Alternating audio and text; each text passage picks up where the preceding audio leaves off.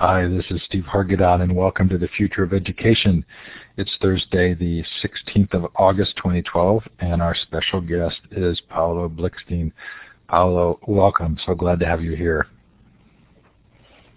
Thank you, Steve. Uh, thanks for inviting me, and it, it's really, really glad to be here to share some thoughts with your incredible audience. Well, they're very excited to have you here.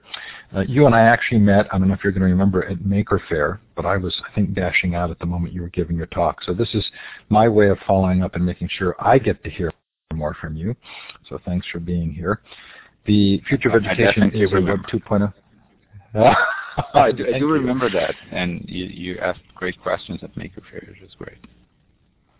Oh, I'm glad. Future of Education is a Web 2.0 Labs project thanks to Mightybell and Blackboard Collaborate for support. Yeah, that was really fun at Maker Faire. Thanks to um, to all those who were there and participated, and especially to Betsy Corcoran from EdSurge. Coming up uh, next week is our Learning 2.0 Virtual Worldwide Conference. If you don't know about this, please go to learning20.com and check it out an unbelievable lineup of keynote speakers. And we're making up for any gender inequality there's ever been in EdTech keynote speakers because it's about uh, three to one uh, female to male, but really fantastic. Plus, you can still submit to present. Uh, the first day is going to be an all-day unconference. This is a complete experiment. Social EdCon online. Um, check it out at learning20.com. Uh, it, should be really fun. I you know, it's a hard time of year. Everybody's busy. Um, but for what you're able to attend, please feel free to come. And then four days after that, Tuesday through Friday, of just amazing uh, presenters and keynoters. Uh, this is all part of Connected Educator Month, connectededucatormonth.org. things going on every day, just amazing things, and we're uh, so appreciative of that program. Uh, Future of Libraries Conference, also worldwide free, uh, two days coming up in October. Um, really good speakers for that as well. And then, of course, the Global Education Conference, November 12th to 16th, the just incredible global gathering. Um, hundreds of presentations, just a blast. Hope you can join us for one of those. If you have missed, uh, or well, coming up on Future of Education, today is Paulo. Um, I see every typo, of course, the moment I pull the slide up. Right, uh, Social EdCon on the 20th, David Warlick, Marc Prensky, Michelle Pacansky Brock, Lucy Gray, Rob Freed, Heidi Hayes Jacobs, Lee Rainie, Esther Wojcicki, Gina Bianchini, Yong Zhao, Angela Maiers, Audrey Watters, Cheryl Nussbaum Beach, Sugata Mitra, all keynoting uh, next week at Learning 2.0, plus all of the other interviews coming up. Hopefully something there that's of interest to you. Uh, we really appreciate it when you do take the time and come, and hopefully these are valuable for you. If you've missed any shows, they're all recorded in full Blackboard Collaborate form and in MP3. Uh, Stephen Downes, Howard Gardner, Alfie Kohn, and Gary Stager talked about reforming education reform last week. Oh, that's so worth listening to if you missed it. Connie Yowell, uh, before then, uh, Larry Johnson, Doug Rushkoff, Chris Lehmann, Deborah Meier. These were all keynoters from the break, the uh, kickoff session for for Connected Educator Month. Again, everything's up at futureofeducation.com uh, with good quick links there. So this is where you get to tell us where you're participating from. To the left of the map, you should see a star icon. It's the second one down. You click on that twice, and then you can click on the map. And as I mentioned, today's a unique day. I'm at my mom's nursing home, streaming through my cell phone's 3G connection. And uh, I just love technology. Really delighted to have you here. Wherever you're from, please feel free to put a shout out in the chat I will put that I'm in hot Sacramento.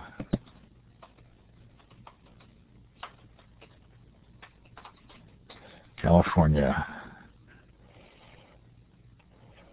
Some New Zealanders, Australia,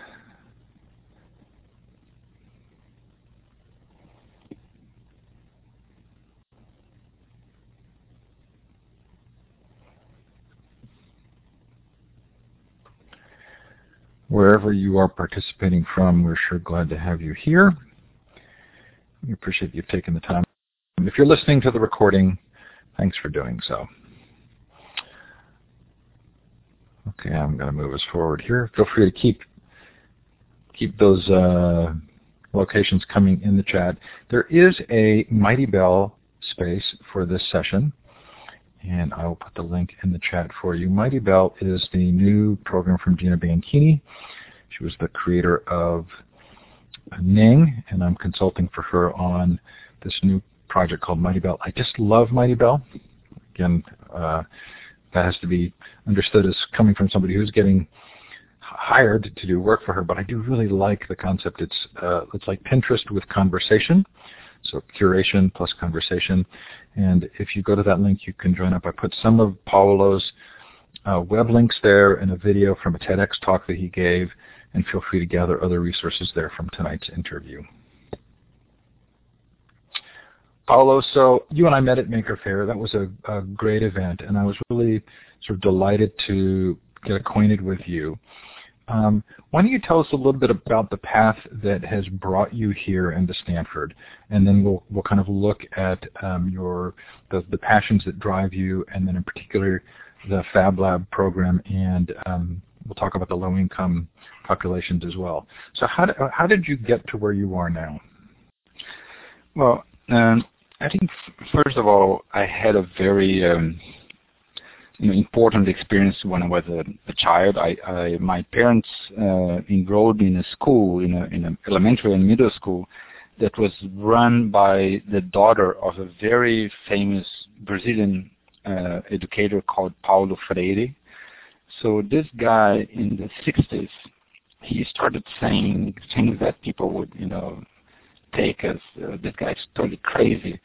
But he said, you know, education should not be standardized it should be culturally uh, adapt adaptive. It should be meaningful for students.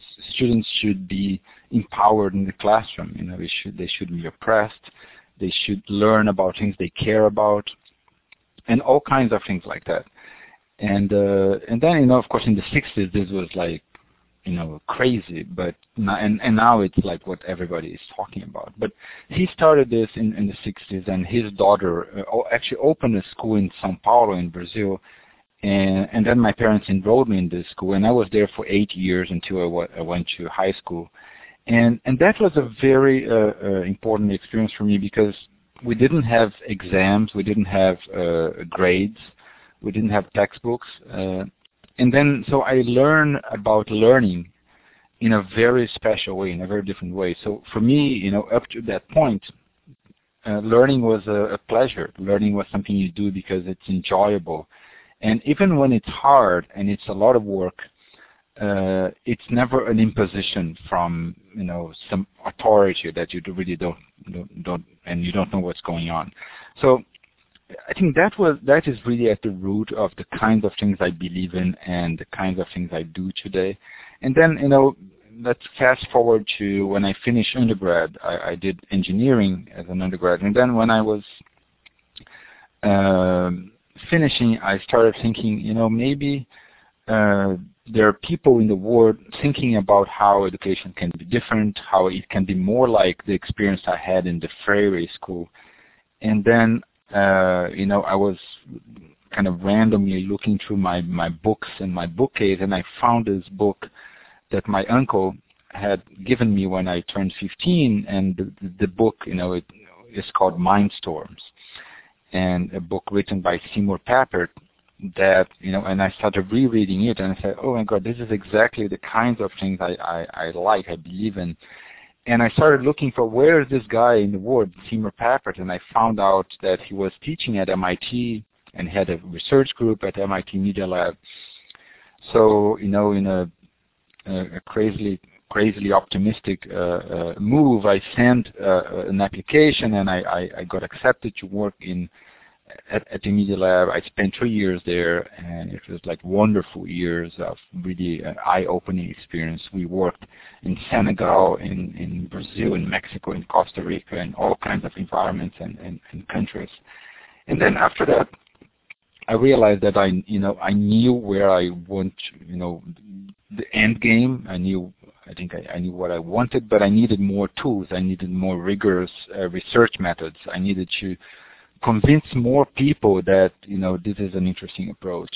And and I thought that a good approach would be to to be an insider. So to go to a school of education and do a PhD and actually you know acquire all the tools that it, researchers in education have so that I can uh, make a better point of why you know those kinds of more open-ended, student-centered uh, environments are better.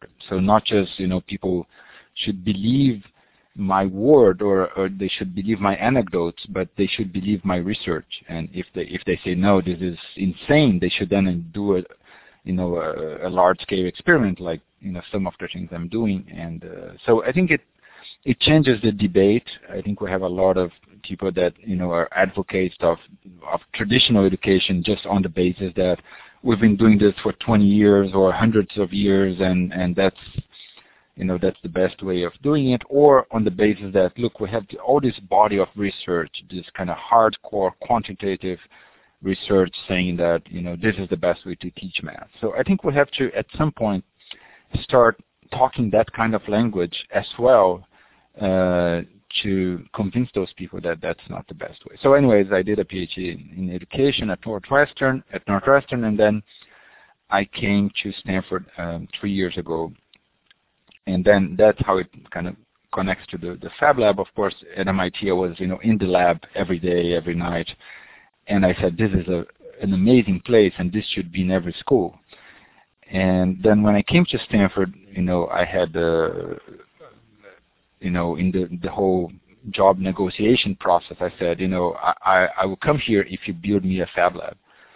And they said, well, this is crazy. You know, in schools of education, we just read and write books. We don't do anything with our hands. You know, this is not the place for a lab like this. And then I said, well, okay, so I'll go somewhere else. You know, I really, and it was really a revolutionary thing because now uh, so this was the first school to have a full fab, the first school of education to, ha to have a full fabrication lab.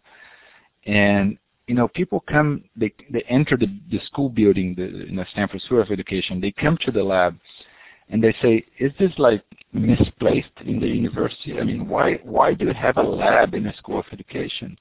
And then five minutes later, they when we explain what happens. That kids they come to the lab, they build projects, they do all kinds of things. They say, well, that makes a lot of sense. Why doesn't every school has a lab so that we can train teachers to, you know, do this in the schools and all of that? But so that's a quick overview. But I, will leave. I'll, I'll, I'll, let you ask all the questions. You know, how more I can talk more detail about about the lab and how we're taking this to other schools and all of that. That's a terrific intro, and I, did not know about the uh, Freire School, which is fascinating. So you have this combination of Freire and Papert and sort of uniquely position you to um, to be able to discuss um, those pedagogies um, at a place as prominent as Stanford. Uh, how do your colleagues respond? I mean, if you had to kind of give an overview of the Stanford School of Education, um, um, when they agreed to build the Fab Lab, do you feel like there's a general understanding of its value, or are you still trying to convince other faculty members of the importance of this? Well, I, I think, you know, I have to say that I think my colleagues were incredibly uh, supportive and uh, and they really took a risk because, you know, it's not just building the lab, but you know, when you put resources into something, uh, you know, people always question, you know, why not do something else with that that money, right? So I think you know, the, the leadership at the school, uh, you know, Deborah Stipek was the dean at the time. She was very, I think, brave to, to, to do that. I think, you know, in the beginning people were uh, a little, you know, what is this thing? Is this like uh, this engineering guy doing kind of some kind of gadgets? You know, what does this has to do with learning? You know, what's the... And then it was interesting because uh, I, I invited some of the uh, the kids of the faculty to come to the lab and then the kids would come and, and, and their parents would come, you know, there's uh, professors at, at Stanford, and then through the eyes of their kids, they would, you know, immediately understand what it was all about. So, you know, the kids were suddenly like laser cutting and 3D printing, like these 12-year-olds, you know, 3D printing, laser cutting, and then you know, the parents who were, you know, previously skeptical would say, "Oh, you know, I mean, you could tell that they they really understood because they they saw it through their kids, and then they see what you know it can do to other kids, to other other students in other schools." So I think that's that was an interesting way that it happened, but also, you know, especially I think the main way is that we are, you know, publishing and, and doing rigorous research in those kinds of environments, and I think that's a language that everyone in academia understands. So I think that's um, that's another way that it's happening. I mean, when they go there, it's not just they don't see just kids making stuff and and playing with machines, but they see, you know, we have a ton of panoramic cameras capturing data all the time. We have microphone arrays capturing their speech all the time we do all kinds of you know things with computer vision to detect how people collaborate. We have eye trackers. We have you know skin conductivity. I mean, it's we do a lot of uh, so they see that it's not just a place for you know playing, but it's also a place for research. But but I think that that story was very interesting. Uh, to see how it it changed. And now it's funny that every visitor that comes to the Stanford School of Education, they take them at you know they take them to the lab first because you know, it's like there's no lab like this in, in other places. So they say, look, we are we are so cutting edge. You know, come see the kinds of things we do. Um, so it was an interesting kind of change of. Um, I, I think you must have turned your mic off. So. Um, no, yeah, I, I put I, I, I stopped talking. Oh, good. So I put up a, the website. Well, I think this is is this the correct website for the lab? Yes. So there have been some questions in the chat about what uh, actually takes place in a lab. You've described some of it. Um, uh, how do you describe uh, what takes place in, the, in, in, a lab? Is it structured, unstructured, and, and um, who's actually coming and using the lab? Yeah, so uh, the, the project that we started uh, is called Fab Lab at School, which is um, a special branch of the fabrication lab that that happens in schools and for kids and for learning, right? So we call it Fab Lab at school. So, uh, so the, the in interesting story that uh, happened and um, uh, in, in, the very beginning is that we, we we brought kids to the lab and then they started, uh, you know, they came the first day and they started exploring the machine. So we had a the first activity was to build a keychain, right? So they built a keychain and then uh, uh, wrote their name on this laser cut keychain, and they took them home, and you know they were very excited because you know the things they look very professional, this acrylic keychains. And then uh, next day they came back, and then we said, okay, now let's do robotics. And and the kids said, no, no, we want to do some more keychains for our parents because they really like the keychains and. So third day, you know, they came back. We said, okay, now we're going to do something else. And they said, no, no, now we're going to do keychains for our the, the principal of the school and our friends and all of that. And and then, you know, so we spent a whole week doing keychains. And at some point, we realized that there was something wrong. And and what was wrong is that, you know, in a way, the kids they cracked uh, digital fabrication. They realized, oh, this is a way to get these really nice products with very low effort and and that's of course exactly the wrong way to you know to go about it. But but the kids are of course very smart so they realize that. So we realized you know our first big lesson was that this idea that you just let kids loose in a lab and magic will happen uh, you know it works very well for the Silicon Valley kids who have engineers at Google that you know help them do all kinds of stuff, or a lot of the kind of Maker Faire stars uh, kids. But for the great majority of kids, uh, you know, they need a lot of support and help to to do their projects. And and I think that's one of my worries is that we we get carried away a little bit with uh, what's in the, what we see in the media, which is always the outlier kids that you know were thrown in a lab and then built uh, a flying you know helicopter or something. And and I think that's a very important thing. I mean, we we, we need to know that the average kid you know, is not the one with a Google and you know engineer as parents or whatever, and and they need help. Otherwise, what happens in in a lot of you know what happened in in my lab in the beginning and what I see in many places is that kids they just do the same trivial, very simple project over and over and over again, and then uh, they never go deep, they never really, you know, uh, get challenged and all of that. And so I think this is one of the key things is that you have to challenge them uh, to learn, you know, more complex things, to build more complex things. And that's a skill that we don't teach our teachers in any teacher training program. Uh, we teach them how to manage classrooms, how to, you know, deliver the content and all of that.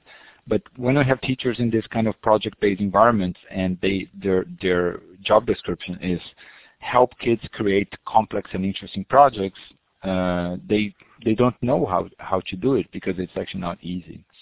So I think that's one point you know uh, that I wanted to make. But just to, for you to have an idea, what happens in those fabrication labs, uh, for the most part, is that uh, we create uh, some generative themes for example, let's improve the city, let's improve your neighborhood, let's improve water quality or something like that. And then the kids design projects and design solutions for for, the, for those. Uh, and they don't design problems. Sorry, they design solutions for the problems and using the digital fabrication machines. Uh, and then now one thing that we're going to start doing is now that we have a network of labs in four countries, we want them to also work together and, and collaborate on those projects. So it's normally you know projects like this. Uh, we started doing a lot of projects that are within the curriculum. So you know a project within the history uh, class, within the math class, and all of that. So those are more uh, connected to the content and not so open-ended. And uh, and those have been very successful as well. So Over. how much of yeah, thank you. So how much of this uh, do you think is kind of a resurgence of the shop class value, uh, or are the two related? Yeah, so I think you know, first of all, you know, one uh, one thing that I think is very interesting, very important to say is that you know I see a lot of people talking now about you know hands-on learning and and and digital fabrication or the maker culture, but we have to remember that this maps all back to Seymour Papert, to that intellectual tradition of constructivism, constructionism, and all of that. And you know, in the in the 60s and 70s, you know, Seymour was doing like robotics with kids, was doing programming with kids, and and sometimes people tend to forget that you know this is not necessarily a new idea conceptually. It, it, of course, we're always in, improving it, and and the, the issue there is that you know there are lots of interesting lessons and theoretical uh, advances that were made in the 80s, in the 70s, at you know at different places, when we had a lot less resources, but you know a lot of the same ideas that people sometimes ignore today. They just forget that you know, we've been doing programming with kids for 30 years and robotics for 30 years and all of that. So, you know, a lot of this this thing we have to we have to uh, remember there, there was a history to to all of that. Um, and so that's that's one thing. But uh, sorry, but you, I think I, I forgot one half of your question. So.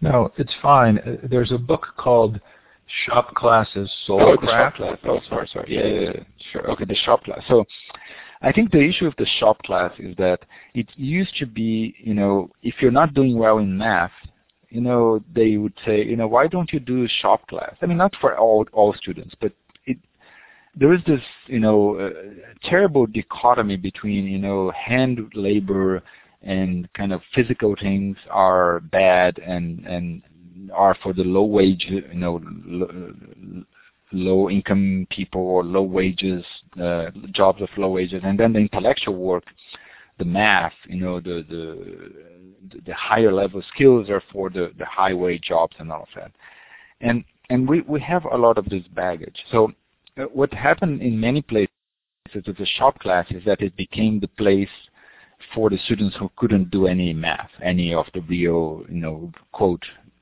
real content. And, and that's a terrible thing. So what I think is exciting about the fabrication lab, the digital fabrication lab, and people ask, you know, why do you need a laser cutter? Why not just use scissors, right?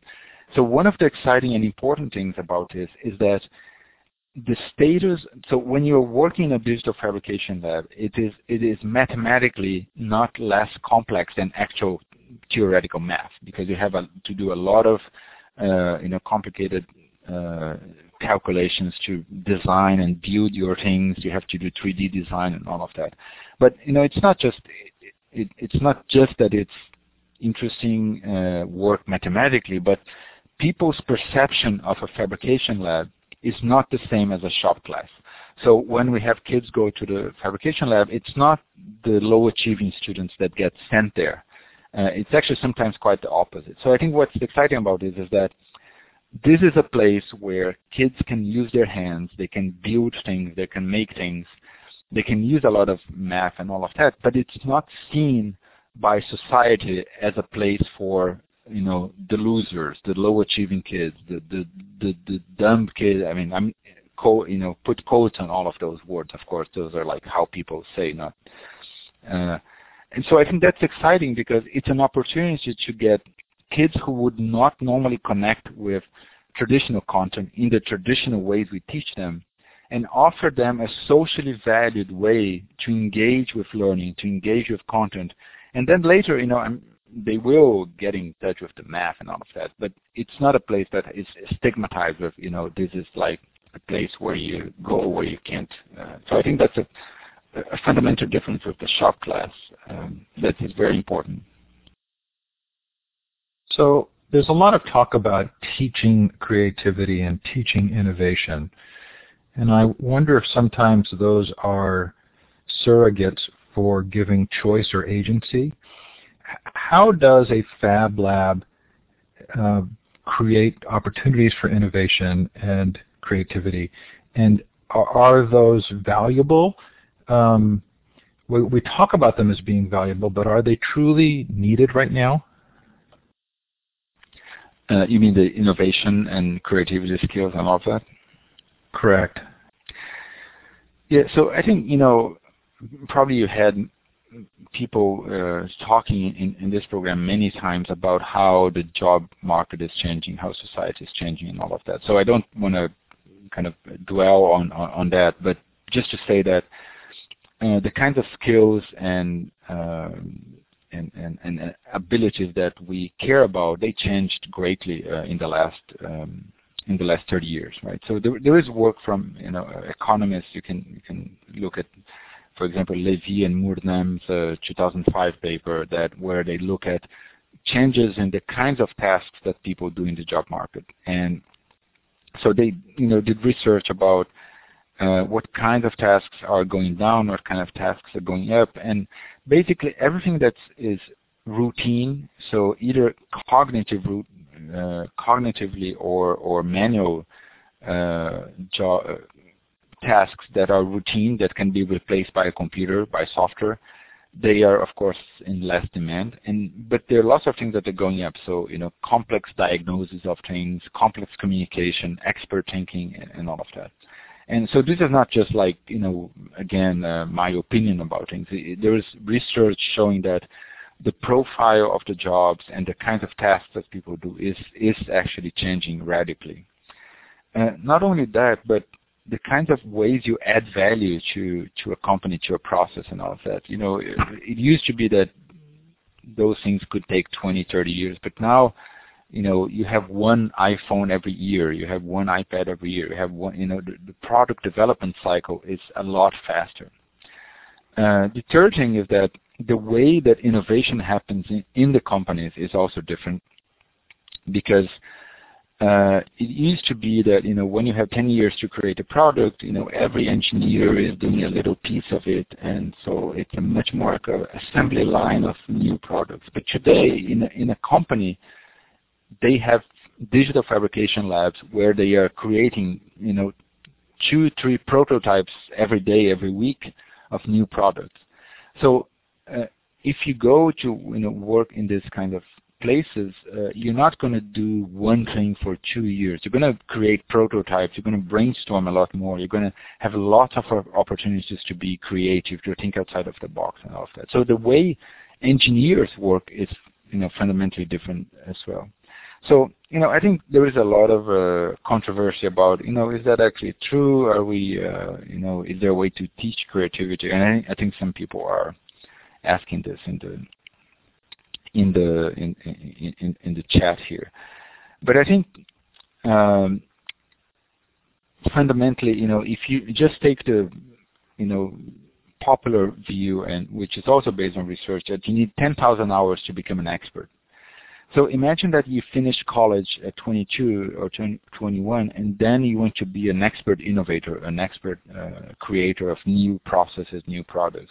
So 10 years means that you have to do it for another 10 years or 10,000 hours to become an expert.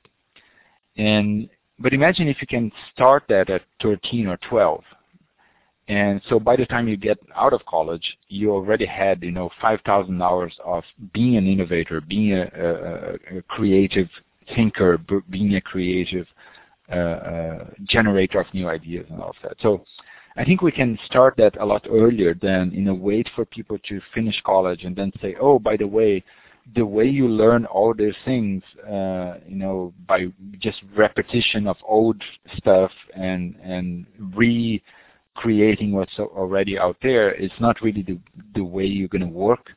So now we're going to retrain you to be creative, to be, so it's probably doesn't make much sense to start it that late. You know, not only that, but of course you're going to learn much better. You're going to be a lot happier in school if you have lots of opportunities to create, to innovate.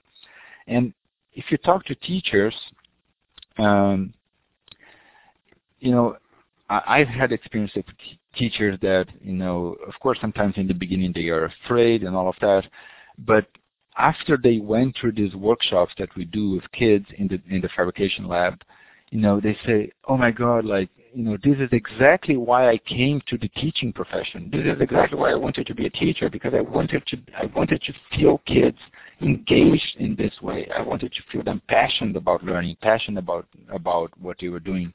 And I hate this role of you know being the kind of enforcer of rules and and just reciting knowledge and all of that. So I think sometimes we, you know people say about okay that's great. Let's teach all this you know innovation and creativity. But you know teachers maybe they a lot of teachers they they thrive in that environment. But of course we have to train them to do that. But that's exactly why they came for you know why they became a teacher in, in the first place to see that kind of impact in their kids lives you tell a story in your TEDx talk about the elephants which are doing artwork but are actually controlled by somebody pulling on their ears. It's almost, it's kind of an unforgettable story. How much of uh, the the choice right now is between control and student choice. Is that a fair way to frame the the difference?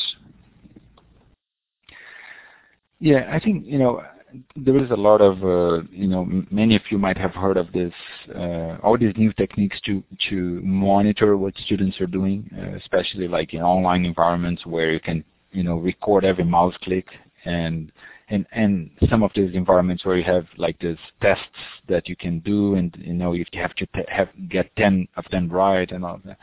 So there is a lot of movement of using new technologies to better control students, to monitor what they do.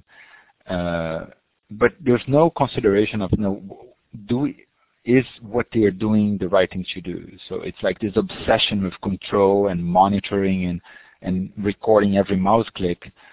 But you know, if you if you're doing recording mouse clicks and what kids are actually doing is a stupid task that's not really going anywhere, you know, it doesn't matter if you have all the detail about what you're doing. So there is a danger with all the technologies that we have right now, you know, from logging what people do and, and all kinds of things. To so there is an end game of that, which is, you know, we're going to have tons and tons, terabytes of data about students doing multiple choice tests, student, students uh, answering very, very simple questions, uh, everything that the, the, technology is good enough to, to assess. And I think that's a terrible scenario because, you know, computers are not very good at looking at open-ended uh, answers. They're not very good at looking at a robot and telling if the robot is a good project or not. But they're great at, you know, grading multiple choice tests. And there is a big danger of just education becoming more and more of that just because that's what the technology can do. And I see a lot of that in many of these online environments that people say, oh yeah, we can just do these silly tests. And, and I think that's a terrible thing. Uh, on the other hand, when we start going to the more open-ended, open choice kind of things, uh, we need to develop a lot of new technologies to do assessment, not only like automated assessment, uh, which we, we are doing sometimes, but also giving better technologies for teachers to monitor what's going on in a, in a classroom. So when you have a project-based classroom, you need to know, you know, where, where students are, if uh, students are doing well, if, which project, where you should direct your help, uh, and, and all of that. And we are developing a lot of those tools. So for example, we have a project that we do in the Intro to Programming course where we are uh, in a we have an automated algorithm that is able, you know, is that is able to detect what we call sink states. So when kids are stuck in a in a particular state in their program, in their code, uh, the system detects that. So then, you know, maybe the teacher can go there and and try to help them, or maybe they can get more help and all of that. So I think those are the interesting things. I mean, there is an interesting combination of free choice and and and this monitoring technologies, which is let's use the technology not to make it dumber and and you know uh, more oppressive and more kind of 1984 like, but let's give kids more freedom and develop and develop this really high end high end technologies that can help us see when they need help uh, human help, and then we go there and help them. And and I think that makes it a lot more scalable and, and all of that. But I think there is definitely you know a, a choice there that we have to make, either by over controlling or or develop, developing technologies to enable freedom. John Seely Brown talks about um, freedom within structure and my guess is that that's probably close to a definition you would give for what takes place in a fab lab. Uh, choice within structure. Yeah. So, uh, you know, just as I said in the beginning, uh, we when we tried the completely kind of anything goes open-ended, you know, here's the lab, do whatever you want kind of approach, it works for 20% of the kids who are very, you know, self-directed and all of that. But for the other ones, they need, you know, scaffolding. They need uh, some ideas to begin with they need some starter projects. So we started to develop materials for that. So starter activities that we, we are, you know, making all open source for our, you know, uh, partners and schools that, that, that want this material. So starter activities, some teacher guides to, to help teachers kind of facilitate those things. And, and those activities, they are increasingly, uh, I mean, they start with something very small that they can do in a couple of hours, and then they grow in complexity and in, in choice so that even kids who are not sure about what they, they can do, they can you know find themselves in, in this structure and thrive in those environments. Because you know, something that we don't realize is that a lot of times you take a child that has been educated for you know eight, ten years in one kind of environment, and you just let them loose in a completely different place it can be threatening. It, it, it can be difficult. So we need to scaffold that transition a little bit as well. So give some structure, but you know increasingly uh, let go of you know a lot of the constraints and all of that, so that they can thrive in the more open-ended um, environment. So there are a set of questions on the screen that were asked while we were waiting for you to arrive in the room.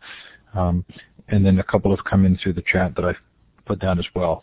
Let, us start with one, and then I'll let you choose some others that you'd like to address in the next, in the final 10 minutes. So Dan wants to know, is there any long-term tracking to see how participation in the lab affects learning habits later in their schooling? Uh, yes. So in one of the school, uh, in, in, some of the schools that we're working, we have uh, we're collecting this longitudinal data. So these large-scale surveys and interviews and, and, data collection things, where we every three months we collect you know a set of data about these kids, and because this is a six to 12 grade school in particular, we uh, we started this last year, so we'll have a lot of this this data to track uh, what they learn, their career choice, uh, their STEM learning in particular, and all of that. So that's you know one of my main concerns of research is to show that this uh, approach works and it can be scalable and it has a, an impact on how kids learn. So we are, you know, of course we started, we just have one year of worth of data, but we'll, we, are still collecting it and soon we'll have a very interesting uh, longitudinal portrait of what happens with those kids. Are there any questions on the board that you would like to sort of quickly answer? didn't really talk about low income yet. Do you want to yeah. take that second one there about uh, how you connect with inner city kids? Yeah. So just very quickly, uh, I think again, you know, one of my main concerns with a lot of like the, the kind of maker culture and, and Maker Faire and the fab labs and all of those things is that there is a scenario where we would benefit disproportionately the kids who have uh, who are already you know privileged. And because as I said you you put them in a in a space and if they don't have any background on you know what to do, if they don't have the right support, they might just uh, not thrive in that space. As opposed to the kids who are already come from a privileged background, their parents are engineers, you know, they don't, they're not afraid of anything, and so there is a, a scenario where we'll just make the gap increase by offering those kinds of opportunities. So I think it's very important to be careful about the, you know, being uh, the, the, equality and diversity aspect. So one of the things we, so I'll try to summarize it very quickly is, so in one of the, the surveys, this data collection things we did, we asked kids, uh, you know, do you, do you like inventing things? Do you like creating, inventing things? And the, this, so we, we were comparing two schools, a low, low income school and a high income school. Kids from the high income school were twice as likely to say, I like inventing things than the kids in the low income school. Then we asked another question, and when you see something broken, uh, do you think about fixing it? And then it's exactly the opposite. The kids from the low-income school, they are twice as likely to say, yes, I think about fixing it, than the kids from the high-income school. So, you know, of course, I'm simplifying a lot of, there are many more questions in this uh, thing, but the, the general picture is that um, the kids from the high-income schools, they are already, uh, you know, biased to, towards being interested in a lot of those things. And the kids from the low-income schools, sometimes they feel that what they do is not really socially valued, is not important. What they do is not uh, creating. They're just fixing stuff. And I saw that in Brazil a lot when we were in public schools and you know we, we asked kids, do you are you good with technology? And they said, no, no, we we don't we, we don't have any technology. We're poor, right? Then I went to you know observe what they had in their houses and in their like playground and, and all that. And they had these like washing machines that they repurposed as a, a you know a, a TV antenna or or this kitchen appliances that became toys and all of that. And it was you know technically very complicated to do those kinds of repurposing and adaptations. But they didn't see that as technology. They said saw that as you know something that poor kids have to do because they don't have any toys. As opposed to the you know the rich kids who actually sometimes did nice Lego robots but were far less sophisticated than the repurposed toys, the repurposed electronics that the kids did. So uh, what we did in this in this workshop in, in, in, Brazil, and you know, I, there is a paper about that. You can people can search. It's called Travels in Troy with Freire. Uh, it's on my website. Was the that we said, okay, now you know you have all these repurposed toys. Uh, we're going to teach you how to add robotics to it. so we we taught those the, the kids from the slums in São Paulo to add motors and microcontrollers and sensors to their uh, repurposed toys and devices and all of that. And then all of a sudden they realize, oh, what we are doing is technology and it's, you know, sophisticated. And it's actually much better than the Lego stuff that the kids, you know, across the highway are doing. And that was so empowering and, and, and amazing for those kids because they suddenly realized that, yeah, they have a lot of technological expertise. Technology is not about expensive stuff you buy in a store it's about uh, you know a skill you have and, and knowledge you have. So, you know, when, when I talk about low-income kids, I always depart from this perspective, and which is a Freirean perspective, which is let's find out how people do technology in their local communities, in their local cultures. And there's always a way that they, they use technology. Sometimes it's not the way we look at technology, like it's not that they have iPads and they are uh, you know, doing downloading apps, but they are always doing sophisticated technological stuff, repurposing, uh, you know, re, uh, re, reinventing, re-engineering different things. And so the first thing that I do when I go work with a new community is to find out about that, about how they do technology. And then I add on to that, you know, some new technologies like robotics, microcontrollers, and, and, and things like that, and digital fabrication. I never say, look, you're you're poor kids, you know nothing, and you have all this like, uh, you know, and come to my fancy lab, because that doesn't work, and that of course does exactly the opposite. So I always depart from their perspective and their use of technology, and then we add on, you know, new things, uh, new things that are socially valued, and that will will highlight uh, what they do already. So I think that's you know an an, an important uh, aspect of this uh, this issue that you're asking. So there are two questions that are somewhat related. One is the cost of a fab lab, and the other is how does this spread? So is this expensive to do, and how are you hoping that this will um, spread to other areas in other ways? Yeah, so one um, so before I forget, uh, we, we are doing a conference on digital fabrication for education in October at Stanford. It's a conference called FabLearn 2012, uh, 2012 FabLearn 2012. I can, it's on the web, on my website, but you know, later we can send the link to everyone. And we have a call for proposals. So if you want to present a paper or a demo or an experience, you can send as a proposal or you can just come and attend the conference later. Anyways, a cost of a fab lab, it, it varies a little bit, but I would say, you know, a very, very basic setup would cost around $10,000, uh, I would say. And it goes all the way up to 50 or 60. Uh, I wouldn't, you know, people say, oh, God, this is, uh, this is too expensive to be relevant, you know, uh, it's $50,000. But the thing is, you know, in five years, this will be twenty thousand dollars and and then ten. It's to cost less you know in two years it's to cost less than a laptop cart for sure.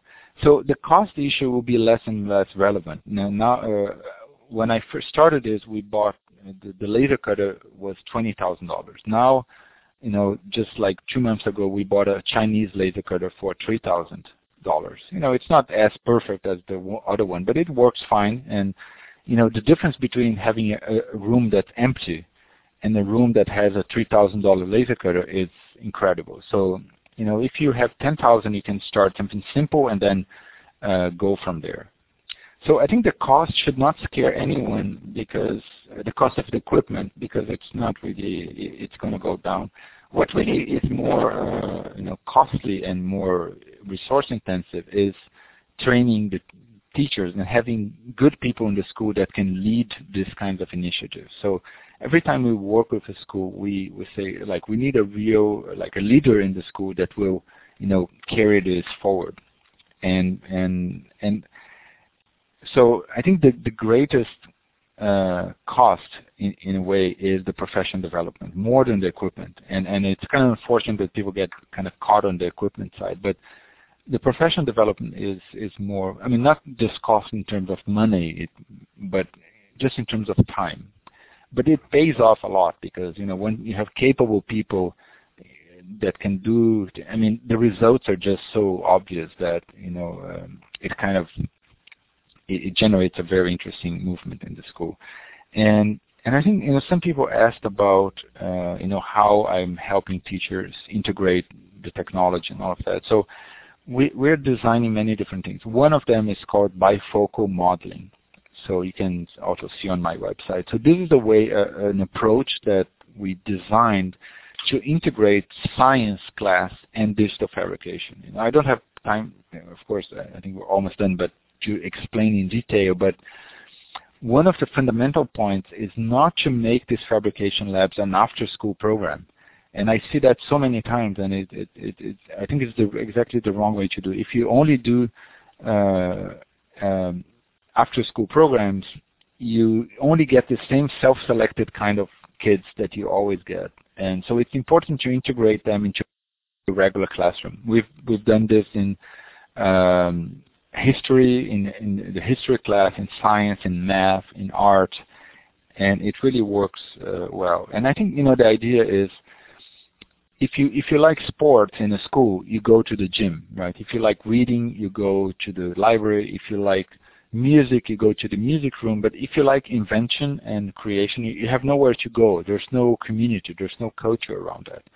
So and people say, why do you need a, a, lab? I mean, that's the same reason you need a gym or you need a, a music room is because it becomes a culture building place in the school.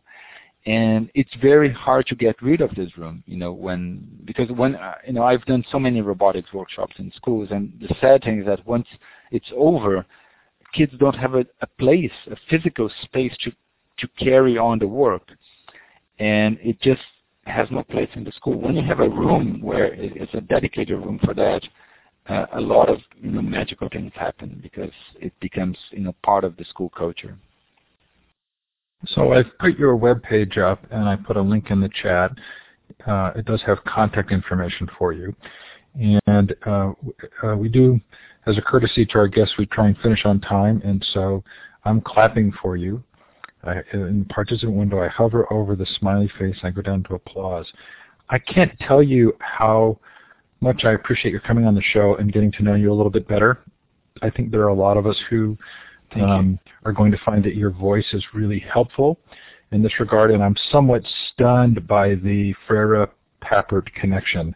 Um, and, and, hope that we're going to have uh, additional opportunities. If you'd like to put the link to the conference in the chat, uh, please feel free to do so at this time, and um, because I think there are, there are many who'd be interested in that. So thanks to Paulo uh, for coming on tonight. Um, terrific, really, really a fun show. Don't miss next week's uh, Learning 2.0 conference with all kinds of great stuff going on. That's at learning20.com. Paulo, thanks a lot. Thanks a lot, Steve. Uh, I put the links and also uh, if, if people want this, the paper about Freire and, and, and Papert, it's called Travels in Troy Freire. You can Google it or just look on my website. And, you know, email me if you have any questions. It was a great opportunity and, and I hope to um, uh, keep the conversation going. And thanks a lot for the great questions. Uh, we couldn't get to all of them, but, you know, eventually we'll email and, and, and be able to talk more. Thanks a lot, Steve and everyone. Thanks, Paulo. Thanks, everybody. Terrific show. Really appreciate it. Uh, again, the schedule of upcoming events is on your screen, and the Learning 2.0 conference is at learning20.com. Take care, everybody. Good night or good day to those of you in Australia and New Zealand.